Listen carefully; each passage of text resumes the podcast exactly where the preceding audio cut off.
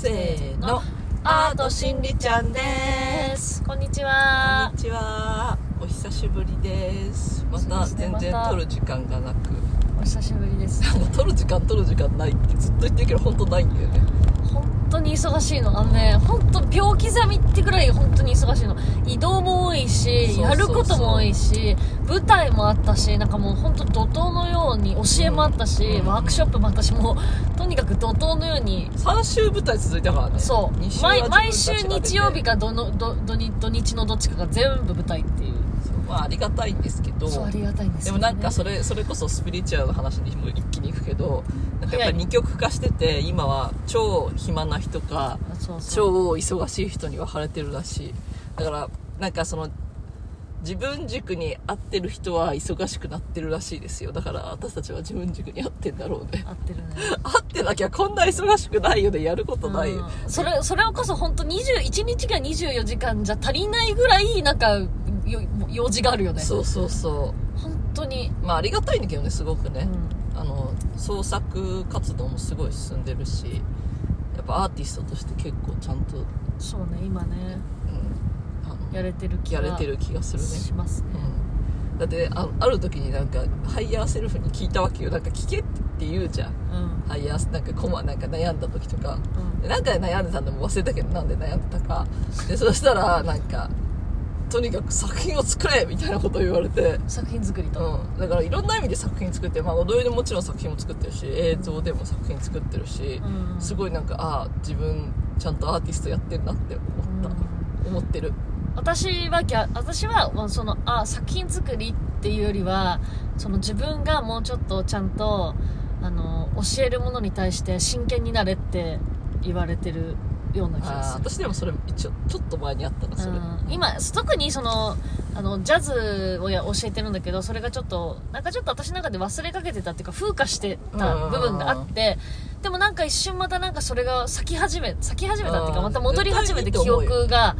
記憶とかそういうなんかやらなきゃっていうのが、多分またこのなんつうの時代もあって、この一番忙しい6月もあってエネルギー的かもしれないけど、またそれを思い出して、もっとそれにオンフォーカスしないといけないってすごい言われてるような気がして、っていう、私はそういうそっちの派ね。創作ってか作品を作っていかなきゃいけないのももちろん一つだけど、でも動き作るってある意味や、作品作りみたいなもんだから、自分がもうちょっと進めって言われてる、今感じですいいね。でさ、それでね、忙しくなってどうやってさ、すっごい忙しくて疲れるんだよ本当はね。でもなんかこの前ちょうどなみなみのワークショップを受けた時に、なみなみは全然疲れないんだって、夏至のねそう、夏至のワークショップを受けて、でなみなみは全然疲れない、睡眠も少ない、食べ物の量も少ないみたいな、どうやってるんですかみたいなことを言われて、それはエネルギーの無駄遣いをしないっていう。そう一番大事なところ、ね。そうだ、うちらは私なんだけど、私は疲れてるのは完全にエネルギーの無駄遣いしてんだって自分でも分かってて、それからなんか普通の人はだからなんだっけ、過去に 20%、未来に 20% エネルギーを使っちゃってんだって。もう例えば未来の明日不安だとか、明日のプレゼン不安だとか。で未来の過去のこんなことしとけばよかった、言っとけばよかったみたいな、そういうのに 20% また取られてるの。今にいながらそれをずっとやってんだって。そう、それをだからやっちゃうとエネルギーを 40% 取られて、本当だから例えば引き寄せの法則ではないけど、なんていうの、こう自分が望むものを引き寄せるためにはっていうのは、本当は今ここに 100% いないと、それはなんか叶わないわけじゃないけど、やっぱ力が弱いと。で過去にとか未来に 40% 使ってる時点で、やっぱり 60% で薄いから、エネルギーが薄いからみたいな話をしてて、本当その通りだなと思って。例えばさ、叶えたいことがあったら100を集中して願っていけば強いのに、それを 40% の気持ちでやるから、60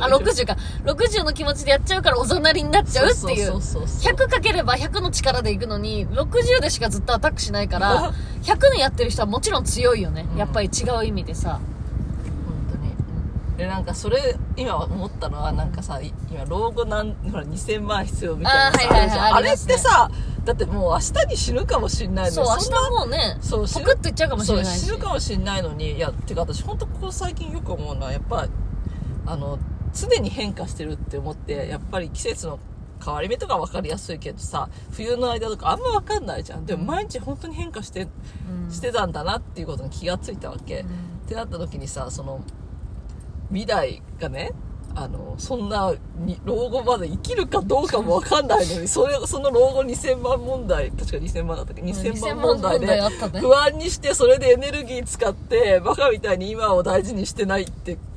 ニュースとかで見て、ああこれだなと思って、うん、そんなこと心配したってしょうがないよみたいな、しょうがないしさ、うん、そのナミナミがしたのはさ、今豊かじゃなかったら未来も豊かじゃないから、うん、2000万ない未来にって思ってたら今もお金がないわけよね、気持ち的にずっと、ねね、でも今豊かでこんだけ幸せでって思ってればもちろん未来だってそうなる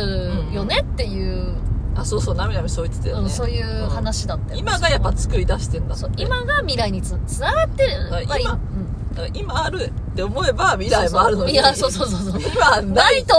未来ないと思っちゃうと今もなくなっちゃうっていう、そうそうそうそう、話ね、そう面白かったよね、すごくね、すごくいいね、夏至のね話だったよ、うん、あとなんかその人間の人にだから未来過去っていう風に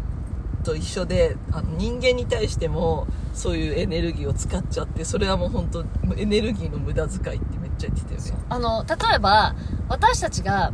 例えばこうなんか電車とかですれ違ってぶつかられたりとかしてなんだよって思った瞬間に私は意味もなくその人にエネルギーを与えてると思ったから、で例えば向こうも私が何もしなくてもこいつって思ったら私もその人の変なエネルギーを無意識にもらっちゃってんだって。でそういう無意識的レベルと、まあ、意識的に自分がチって思うのもあるんだけど、そういうのでエネルギー上げたり変なの交換したりしてるから、一日のうちにやっぱり全方向前と後ろ横あと右左に大きい扇風機を置いて、でその自分の心の中でも何でもいいんだけど、今日無意識的意識的に人に使ったエネルギーを戻すって自分に言って、その扇風機に黒い煙になって自分に白い煙で戻ってくるっていう、要はエネルギーを取り戻すって意図するだけで多分相当戻ってくると思うのよね。例えばそれちょっと説明がすごいすごい大雑把だったと思うんだけど、じゃあだから人に与えたエネルギーを取り戻すパターンと、でそれを戻ってくるときにその黒いエネルギーが来ますよね、外から来て、その扇風機を通って綺麗なダイヤモンドの光みたいな白に戻って自分に戻ってくるっていうのと、人からもらったその自分の体についてるもの、人からそういう知らない無意識的か意識的わかんないけど、人からもらったそのいいことも悪いことも両方、ね、両方を外に出すときにその黒かったものを扇風機を通してもっと白くして返す白にして返してあげるっていうのも大事らしい。そういうワークがあったんだよね、うん、そうだから両方、だからもらったものも、あげちゃったものも両方その扇風機を通して白く白いダイヤモンドの光のようなものにしてやるといいっていうことが必要なんだって。そうなんです。じゃないとその溜まったエネルギーが、でもそれあるよね。私もさ、なんか一瞬でもさ人にこうあってこう気持ち送っちゃったりさ、めっちゃ送っちゃってると思うんだよ私。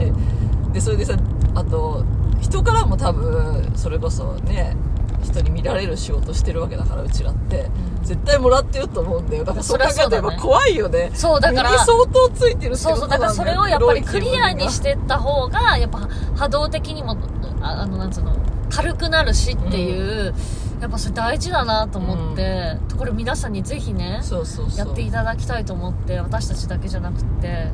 これ聞いてる人たちも。でも本当ない、例えばさこの人本当嫌なことする人いるなって い